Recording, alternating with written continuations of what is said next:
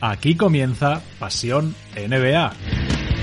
Dirige y presenta Enrique García.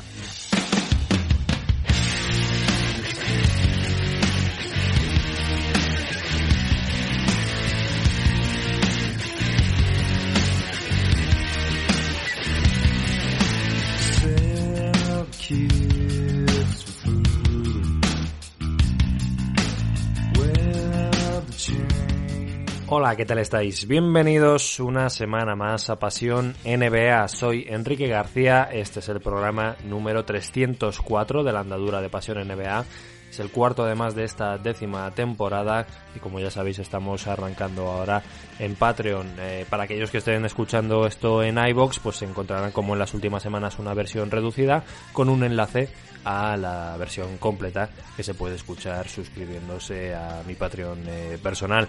Para esta semana, como no puede ser de otra forma, vamos a empezar a hablar de la situación a la que llegan diferentes franquicias, más o menos eh, curiosa, de cara al training camp que empieza esta misma semana que, que viene ya. El martes empiezan los entrenamientos individuales. Em, tendrán que ser cuatro jugadores como máximo, con cuatro miembros del staff como máximo en todo momento en la pista. Y después ya entre el viernes y el domingo, dependiendo de las PCRs y de cuando llegue cada jugador a su mercado, empezarán los entrenamientos eh, grupales, pero bueno, a lo largo de esta semana va a empezar a ponerse ya todo en marcha para que en la siguiente lleguemos a tener ya incluso los primeros partidos amistosos que también se han anunciado en estos últimos días. Así que para hablar de todo esto ya tengo a mi lado virtual a mis dos compañeros. Por un lado está Álvaro Carretero conjuntamente con su alergia. Hola Álvaro, ¿qué tal estás? Conjuntamente con mi alergia y con una cerveza, tampoco te voy a engañar, ¿eh? que, estamos el domingo. Por supuesto, es domingo, es un poquito antes de la hora del Bermú, pero, pero se puede adelantar el, el pre-Bermú y sobre todo la cerveza que siempre se contrasta muy bien con, con, la alergia. También está al otro lado Sergi Concha. Hola Sergi, ¿qué tal estás? ¿Qué tal chicos? Pues eh, ahora me, me, ha despertado las ganas de, abrirme otra cerveza, Álvaro, así que igual en medio del programa también me abro una. Ya sabes que ahora hacemos una breve pausa, así que te da tiempo perfectamente para, para ir a por ella a la nevera. Eh, lo dicho, vamos a hablar hoy de, muchas cosas, situaciones a las que llegan algunas franquicias, extensiones de contrato y renovaciones y luego la parte final hablaremos un poco más centrado en jugadores eh, españoles, Margasol, Juancho, Hernán Gómez, eh, Hernán Gómez, eh, Sergi Vaca, incluso Sergio Yul, así que todo ello estará en el programa de hoy. Hacemos lo que os decía una breve pausa, también vosotros si queréis podéis ir a por una cerveza y empezamos.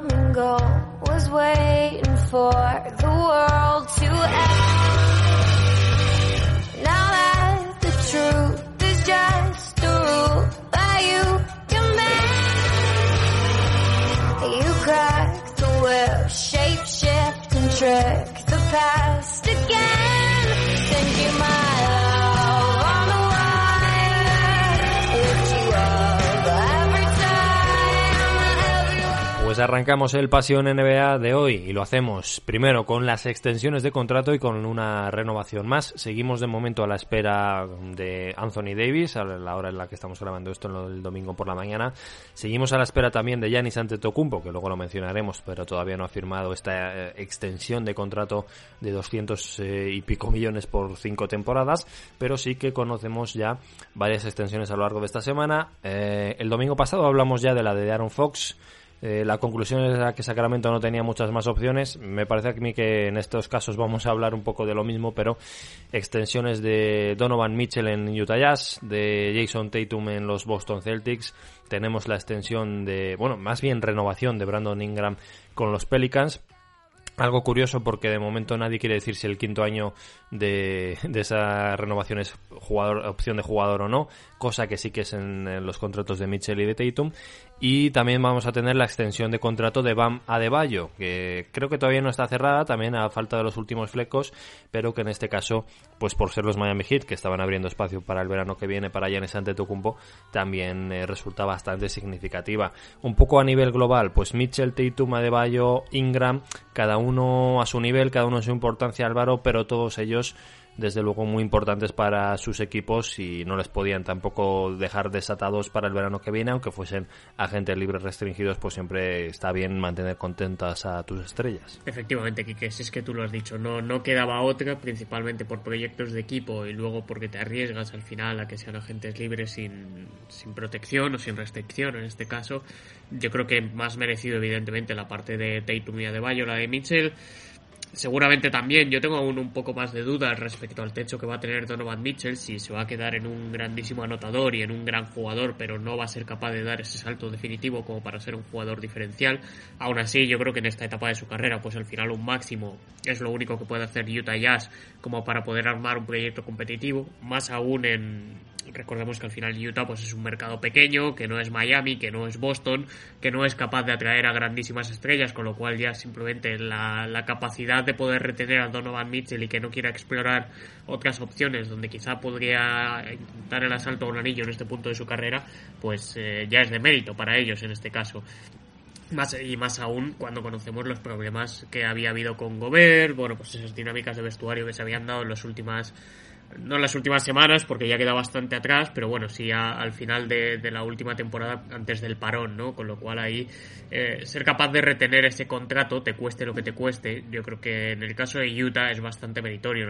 Yo creo que Tatum y Bayo estaban más asegurados incluso que Mitchell porque tienen proyectos como para poder construir en base o en torno a ellos. Eh, cambiar de equipo hubiera sido seguramente una temeridad y aparte, pues en el caso de Miami yo creo que lo tienen mucho más de cara porque tiene una serie de contratos que finalizarán en 2021 y con los que podrá rodear a De Bayo de otra estrella, presumiblemente Giannis es el asalto que querrán intentar, que todavía no ha renovado, como para poder armar un equipo mucho más potente que el que ha tenido este año y el que viene en 2020-2021. Esa es la línea general. Hay algo también interesante, Sergi, que es el tema de las opciones de jugador. Lo decía antes con Ingram. Eh, de momento no se sabe si tiene opción de jugador en ese quinto año.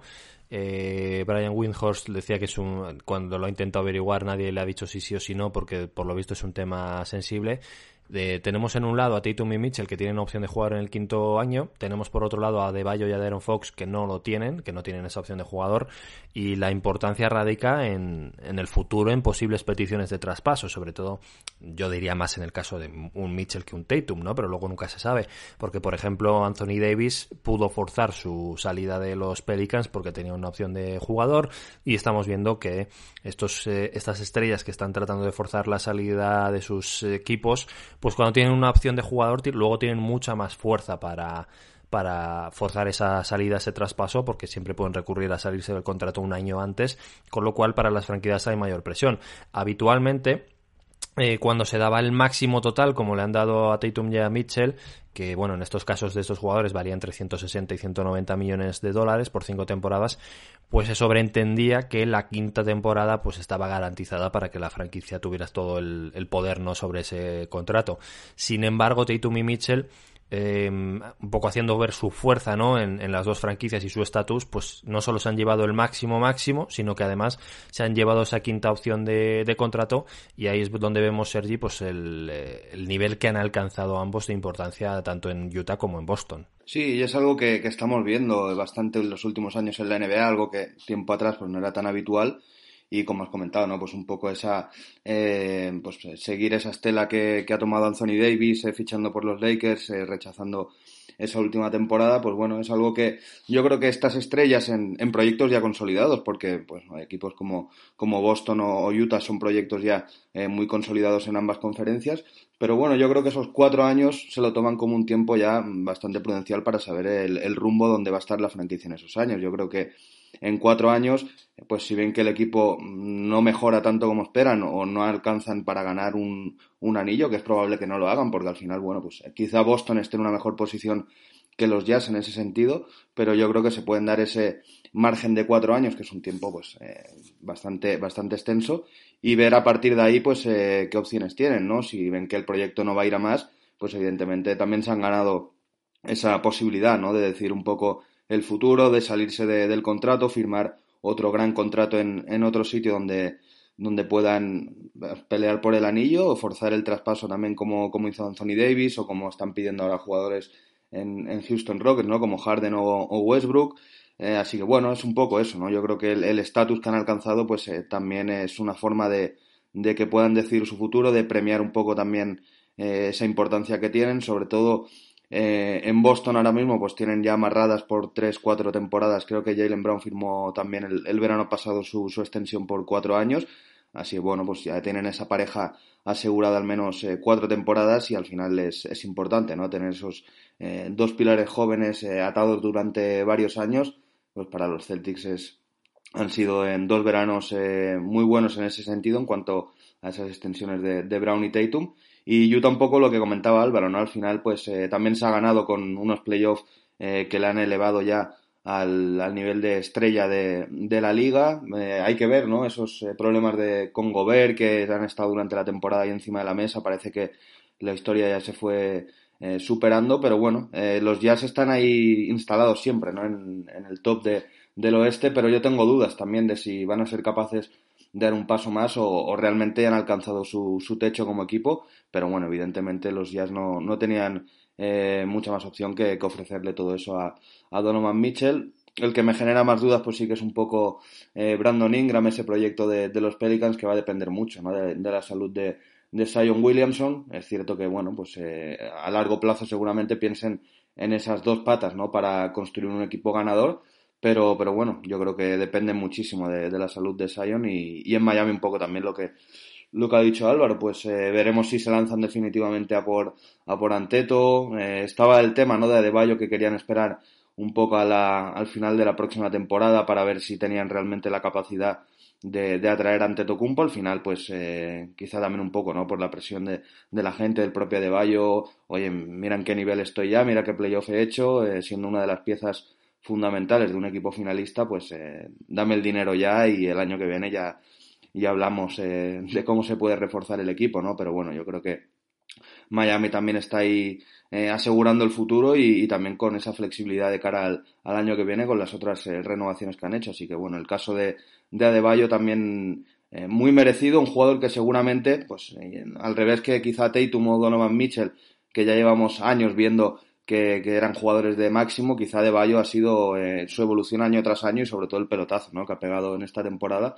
que han hecho merecedor de, ese contrato. Así que, bueno, yo creo que las cuatro franquicias eh, son buenas apuestas y evidentemente son equipos eh, con un futuro bastante positivo en la NBA con esas dudas de, los Pelicans. Pero, pero bueno, si lo que comentas de, la opción de contrato de, jugador, yo creo que es un dato interesante a tener en cuenta de cara a esa consolidación de, los proyectos a nivel de, bueno, pues cuatro o cinco años vista, que veremos, veremos dónde están esos, esos proyectos deportivos.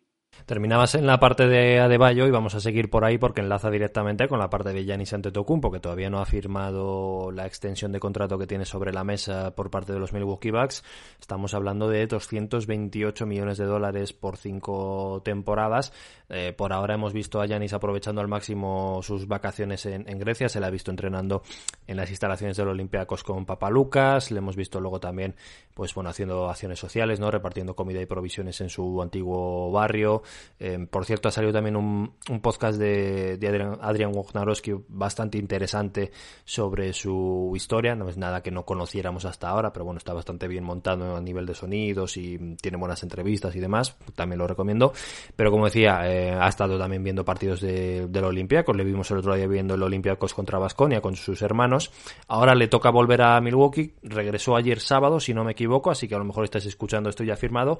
Pero de momento no ha firmado. Tiene hasta el 21 de diciembre, Álvaro, eh, la sensación en la liga a pesar de todo el drama de Bogdanovich, que se dice que, él quería jugar con él y al final ya sabemos lo que ha pasado ahí, no ha terminado en, Milwaukee sino en Atlanta, eh, la sensación que hay en la liga sigue siendo que 228 millones de dólares por cinco temporadas los firmas y después más adelante ya ves qué haces con ello. efectivamente, es que al final cuando tienes un, eh, un jugador con el potencial negociador como lo tiene ahora Giannis Antetokounmpo y según las dinámicas en las que está ahora mismo la NBA, en el que si tu estrella dice quiero salir traspasado, acaba saliendo traspasado, simplemente porque tiene las cartas en la mano y tiene ese poder como para poder decidir. Y no es igual que, hace unas décadas en las que por mucho que tú dijeras eh, quiero el traspaso, no necesariamente tenía que darse, porque al final tú no tenías ningún poder como jugador. Ahora mismo la situación es completamente diferente, con lo cual eh, de hecho, seguramente la franquicia que lo firmase buscaría un sing and trade de ser posible para asegurarte que Giannis tenga ese máximo, para asegurarte de tener una estrella contenta, que no una estrella que esté cobrando de menos y en el futuro eh, esté dándole vueltas a los millones que había podido dejar de, de percibir. Bueno, al final, estos son son elucubraciones, ¿no? Pero sí que es verdad que lo más factible es que Yanis termine renovando y como ha hecho Anthony Davis, en su caso con una opción de jugador inminente, en el caso de Yanis pues no sabemos si sería